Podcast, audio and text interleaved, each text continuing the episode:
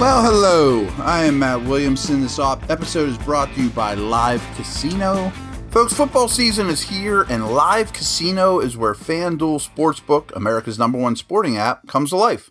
Step up and place your bets as our self service kiosks or with a sportsbook representative. Then cheer on your team and catch every heart pounding moment of action on our huge 40 foot video wall. Bet, watch, and win at Live Casino Pittsburgh Route 30 at the Westmoreland Mall. Gambling problem? Call 1 800 Gambler. And going to take a little bit of a strange turn here, just five to eight minutes, something like that, about the state of the NFL. It's been kind of just gnawing at me a little bit. I was watching the Monday Nighter, you know, Denver Chargers going, just thinking to myself, is this an inferior product to what we've seen lately? You know, and really it's been the case the last couple Thursday night games.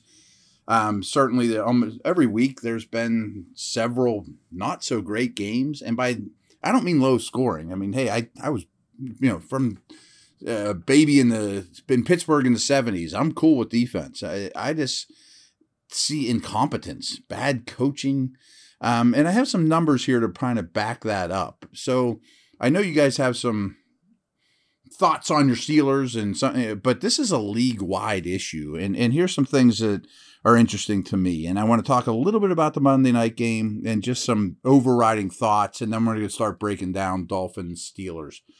Um, so I, I saw as a data scientist, I don't know much about him. His name's Matt DeSorbo. I just retweeted two of his tweets.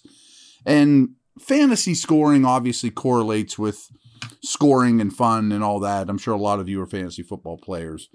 But here's the tweet that I sent out it, does something feel uh, does something about the NFL feel off, sluggish? Question mark. That's because the first six weeks of fantasy scoring are the lowest in 13 years.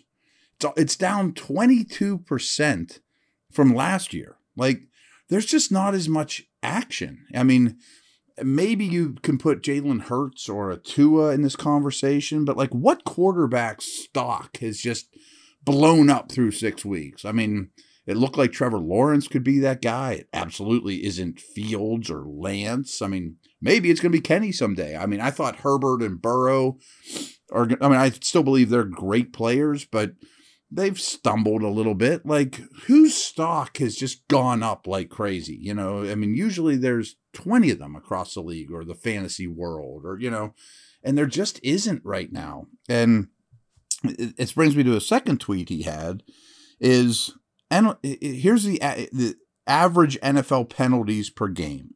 In 2020, 10.9 penalties per game. Okay?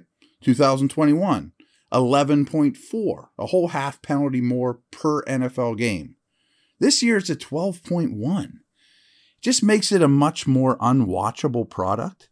And that brings me back to the Monday night game. Like you're watching Denver, and okay, the first quarter was fine. Russell Wilson looked okay for the first time in a Broncos uniform, or but the Chargers, and then they were horrible for three quarters after that. Denver's offense, I'm talking about. They have a good defense, but you're sitting there watching it, and I'm going, why can't the Chargers? Why is this game going to overtime? I mean, Denver is horrendous. I mean, they can't. They're blowing blocks left and right. They're not using Gordon or Jeudy or Sutton properly at all. I mean, is this coach going to get fired, not even get out of his first year? Wilson looks like a disaster. And, and you look at the box score of that game, too Chargers Broncos. You're talking about penalties. There were 19 penalties in that game for 240 yards. I mean, really a hard watch. And it's become regular. I mean, the last couple Thursday night games, brutal to watch. And I love this stuff. I mean, trust me, I'm the last one to say it's not a great product. I mean, I, I love the NFL, but there's some things that worry me right now. And if, for those of you who listen to me for a while, one of the big things I talk about every chance I get is the defensive linemen in the league are way, way better than the offensive linemen. I mean, go to a Steeler camp and, and just watch, you know, one on ones. Go to an NFL combine or look at the numbers and look at the difference in athleticism. It is a massive problem to me that Goodell and the league office knows, but they try to mask it every way they can, and they'll never say it. They're not going to come out and say, "Boy, our O linemen stink."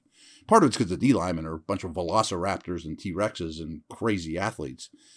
But what the league is doing now defensively is you see so many two deep shells. You know, don't give up the big play, no explosives. That's the theme of every defensive coordinator in the league right now. And it used to be, even as early as last year, you just do that to Mahomes and Allen and those guys, make them nickel and dime you down the field. I mean, but now Burrow gets it every time. I mean, it used to be single high, Ja'Marr Chase is getting the ball. So the Steelers actually don't do a lot of cover two, but they do their share. I mean, but tons of just don't allow the big plays. Well, that allows teams, you would think, to run the football down teams' throats. But the O lines aren't good enough to do it. Even with lighter boxes, and even with, you know, uh, a lot of, you know, like the Browns are a perfect example. The Browns are a terrible defense. The Browns, Lions, and Seahawks are by far the worst defenses in the league. But the Browns have a bunch of 210 pound linebackers and didn't invest in defensive tackles. You know, like they're all about analytics and stopping the pass. But with the exception of really those three defenses, offenses are not able to just run the ball down your throats, even against lighter boxes, to get people out of these two high shells so we can see more big plays because the blocking's so bad. You know, like tight ends don't block like they used to, fullbacks are almost non existent. Offensive lineman versus D lineman is the biggest discrepancy maybe in NFL history, in favoring the defense. So this is a Steeler problem, but it's a league wide problem. I mean, that you would think, eh, and there's a couple teams that I find interesting the Giants, the Bears, and Atlanta. Like, I think we talked about this at one point, but it's becoming even more true that those three teams, as well as others, but those three are the most glaring to me because if you told me the before the season that Atlanta, Chicago, and the Giants would have the first three picks in the draft, I would say that makes perfect sense to me. Those are the most rebuilding ish teams in terms of cap space. Certainly, they're five of the biggest rebuilders in the league. They're also three of the best running teams in the league. The Giants are five and one. The Bears are horrendous to watch, but have won two games. Atlanta is in every game and they're three and three. They have a positive point differential. I mean, they've scored more points than they've allowed. They're all running the ball and they're taking advantage of this situation. And I'm sure they get fewer two high shells than other teams because they're not very scary. But there's an opportunity to run the football and have some success in the league as a whole. And people aren't able to do it. And I think a lot of it comes back to the O lines. So penalties are up. I think dysfunction is up. I think watchability is down. And breakout stars are down. And I'm trying to explain why, but I just want to throw that out there. And some of this reflects on the Steelers, of course. Um, okay. We'll be back here in a moment. I'm going to come back with my general notes of Dolphins versus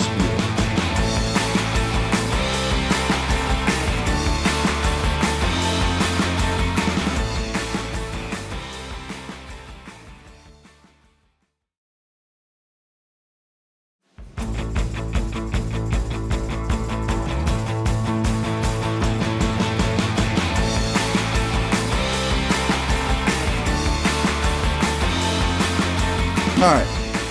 The Dolphins lost last week to Minnesota, but they produced 224 more yards from scrimmage than the Vikings. It's hard to do. Miami averaged 6.3 yards per play against 4.7 by the Vikings. I mean, and they lost. The Dolphins held the football for well over 35 minutes, but Miami was minus three in turnover differential and committed 10 penalties for 97 yards. Remember what I was just talking about? Well, case in point. Um, and meanwhile, the Dolphins are in the midst of a three game losing streak after starting the season with three straight wins. So crazy. Um, just some general things here, as I said. Steelers have been outscored by 49 points this year. That, that's amongst the lowest in the league. The Bills game has a lot to do with that. Um, Miami, who actually the only team that beat the Bills, they've also been outscored by 24 points. So nothing's going so great there either. Um, Dolphins are near the, the top of the league in yards per play on offense. Every time they snap the ball, they average a gain of 6.1 yards, which is really, really good. Steelers offense on the other side of that equation, they're at 4.8 yards per snap, which is right down at the bottom of the league, although it went up this past week. Um, however, Pittsburgh's defense is giving up 5.7 yards per play compared to 5.9 allowed by the Dolphins defense, which is also near the bottom of the league, Miami's defense. Um, last week, the Steelers defense allowed just 4.4, 4.5 yards per play against Brady. So that was really good. Um, in terms of yards per play, the Dolphins produced 6.3 per snap last week and allowed only 4.7, but they lost to Minnesota, as I mentioned. Um, turnovers have been a huge problem for the Dolphins, as has penalties. Again, you know, some dysfunction here a little bit. Uh, they're at minus five in turnover differential. The Steelers are still above water. They're plus one. Steelers defense has taken the football away 10 times. Miami only has four takeaways all year. Uh, only the Raiders and Commanders have fewer takeaways than Miami. Uh, both offenses have turned the ball over nine times. Um, but combined, Miami's three quarterbacks, and they've played three, uh, not on purpose, have only one interception thrown total. So they're they're fumbling problems. They don't have interception problems right now. And you, you probably are aware of this, but in a crazy stretch of injury luck, the Dolphins have had to go to their backup quarterback now in four straight games. So between Tua, Bridgewater, Skylar Thompson, those guys have all thrown at least 46 passes this year. Again, not by design, brutal luck. Um, time of possession, Miami's just under 30 minutes. They're just under league average. They're basically at league average. Um, Steelers are now up to 28.09 after being by far the worst in the league. So that's righting itself in a good way for Pittsburgh. Um, I think that's a big deal too. Really got to help the defense. Brutal here. Dolphins have been penalized 43 times this year. Their opponents have only been flagged 24 times. So wasn't like they just ran into a bunch of flag happy refs. You know, it's them committing the penalties. How about this? Over the last two weeks, Miami's committed 21 penalties over the last two weeks for 199 penalty yards. Pretty hard to win that way, you know, kind of like back what we were talking about early in the, in the podcast. Um, there are eight offenses producing under four yards per rush. That includes the Steelers at 3.6, yuck, and the Dolphins at 3.9. Under under four is pretty bad. Uh, there's a dozen defenses giving up 4.2 yards per rush or less. That includes the Steelers at 4.1 and Miami at 4.2. So the defenses are in the top 12 against the run. The offenses are in the bottom eight running the ball. Don't expect a lot of production on the ground Sunday night. Pittsburgh's opponents have scored eight more touchdowns this year than the Steelers, as well as eight more passing touchdowns. That's pretty terrible. Um, again, the Bills skew that a little, but it, happened. Uh, they're also being outrushed by 33 and a half yards per game, and they give up 73 more yards through the air than the Steelers produce. So every game, their opponents are throwing for 73 more yards than the Steelers, running for 33 and a half more yards than the Steelers. Not so good. And have allowed eight more touchdowns than they've scored. Um, blitz percentage. Steelers are at 23%, as are the Dolphins. That's like middle of the league. And both teams have a dozen sacks. So kind of even Steven in terms of pass rush production versus blitz percentage. Um, and then here's my last little nugget. Again, just some general things. Um, average starting field position is very important to me as well. And where these offenses start their drive, Steelers are 27th and Miami's 30th. So, really bad average starting field position for both these teams. Um, the average starting field position for the Dolphins is on their 24.7 yard line. I know that's kind of nerdy, but um, deep in their own end. I mean, rarely are they getting the ball at midfield to start drives. Um, only the Giants and Commanders start their offensive drives with worse field position than Miami on average. Penalties, turnovers, rash of different quarterbacks, you know, all these things add up. So that's what I got for today. Um, tomorrow we'll talk offense, defense, all that good stuff. Um, rest of the weeks, uh, Friday we'll break down the game even further, matchups to look at.